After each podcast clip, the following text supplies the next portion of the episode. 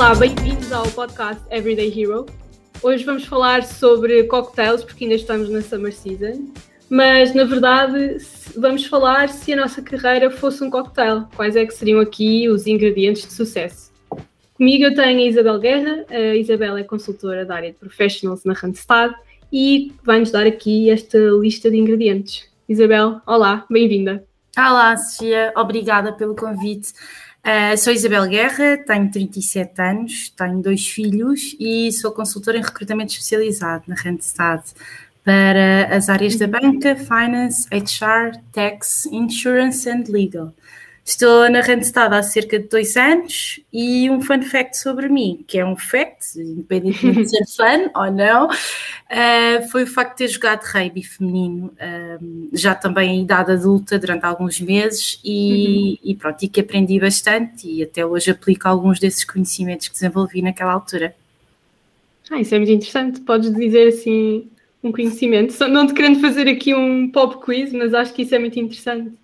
Sim, posso, por exemplo, uh, uma das estratégias de jogo é sempre garantir que as condições estão, estão preparadas para uhum. fazer a passagem, por exemplo, de, da bola, neste caso, uh, para fazer a marcação do ensaio, portanto, aferir-se, e acaba por ir também ao encontro daquilo que nós também fazemos na nossa uhum. atividade profissional, assumir se as condições estão criadas para que depois seja feito o, o ensaio, não é? Que é o chamado golo na, na gíria okay. uh, de outros desportos.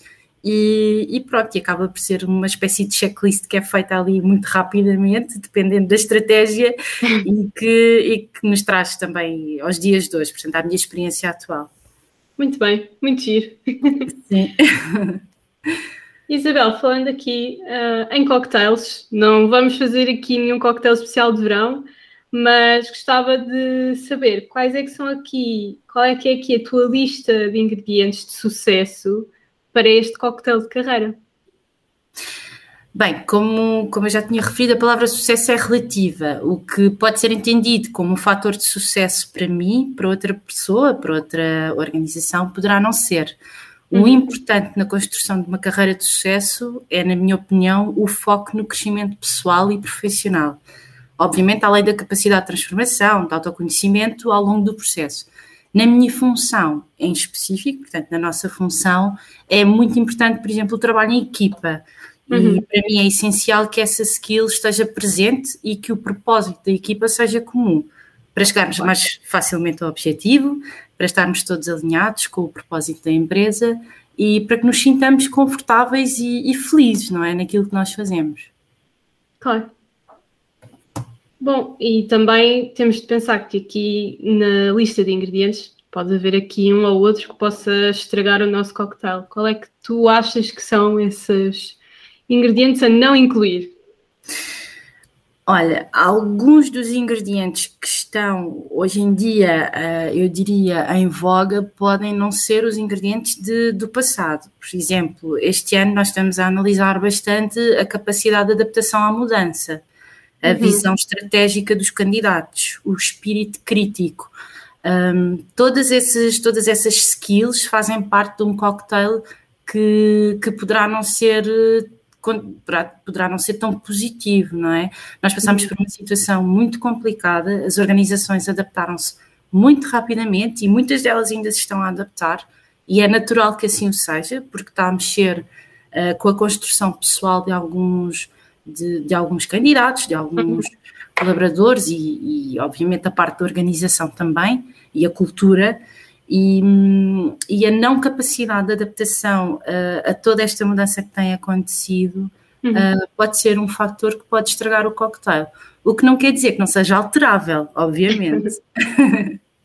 claro, portanto, na verdade aqui não são bem ingredientes uh, que estragam, é ingredientes em falta, não podem faltar. Sim. Sim, não podem faltar de alguma forma. Uh, também a resiliência, eu diria, portanto, não, uhum. não temos, temos passado por situações que, que nos têm posto à prova pessoalmente e profissionalmente e, e demonstrar essa resiliência em contexto de entrevista uh, ou dar exemplos de resiliência são, são fatores muito, muito interessantes a ter em conta. A não resiliência é, é de todo um, um fator que nos deixa um pouco alerta em relação ao perfil. Mas, mas lá está, o que, é, o que é interessante para uma empresa pode não ser para outra. Portanto, uhum. temos que adaptar sempre esta análise em função da equipa para a qual nós estamos a contratar e da organização em si. Certo, sem dúvida. Eu, continuando aqui no tema dos coquetéis, portanto, nós já sabemos quais são aqui uh, os ingredientes que podemos incluir e que devemos incluir, mas que outros coquetéis é que eu posso experimentar? E aqui vai esta metáfora aplicando a skills, a formação, a mudar até de, da área da empresa. Quais é que seriam aqui as tuas recomendações? Neste momento, e tendo em conta o mercado, as competências digitais, portanto, as, as hard skills que, estejam, uhum. que sejam em torno das competências digitais, são as mais procuradas pelo mercado, independentemente da função e do setor de atuação. Logo, eu considero que este é um dos caminhos a ser tomado. Uh, em relação às skills comportamentais, são mais demoradas de alterar, porém, o reskilling acaba por ser uma realidade e ao longo de cada carreira é um fator de apreciação e de avaliação. Ou seja, nós dentro de um, de um crescimento do candidato, nós conseguimos perceber que houve um reskilling de algumas competências. E isso é, um, é muito positivo. É interessante, nós ao longo do podcast temos sempre falado aqui do reskilling e reforçando a importância do reskilling, porque na verdade é das coisas, dos fatores mais valorizados. Portanto, se tu apostasses aqui só numa uh, numa, num conselho-chave seria mesmo aqui o reskilling? Eu diria que sim, eu diria que sim, não, não para todos os perfis, Sofia, porque, uhum. por exemplo, há perfis que têm uma componente muito técnica. Obviamente poderá haver aqui um reskilling de, de hard skills, eu diria, mas não, não há necessidade, mas a, o crescimento, a adaptação, um, o que fazíamos antigamente e que funcionava e agora dadas as alterações que tivemos nos últimos dois anos, eu diria, uh, temos que desenvolver outras competências. E isso é uhum. é fundamental. O facto de, do candidato mostrar um crescimento, por exemplo, uh, pessoas que, que eram muito obstinadas com o time consuming do trabalho. Uh, os perfis que hoje em dia se apresentam mais equilibrados dão-nos mais segurança, não é? Eles já souberam uhum. fazer a sua gestão. Acaba por ser um, um reskilling diferente, mas é um reskilling que é interessante.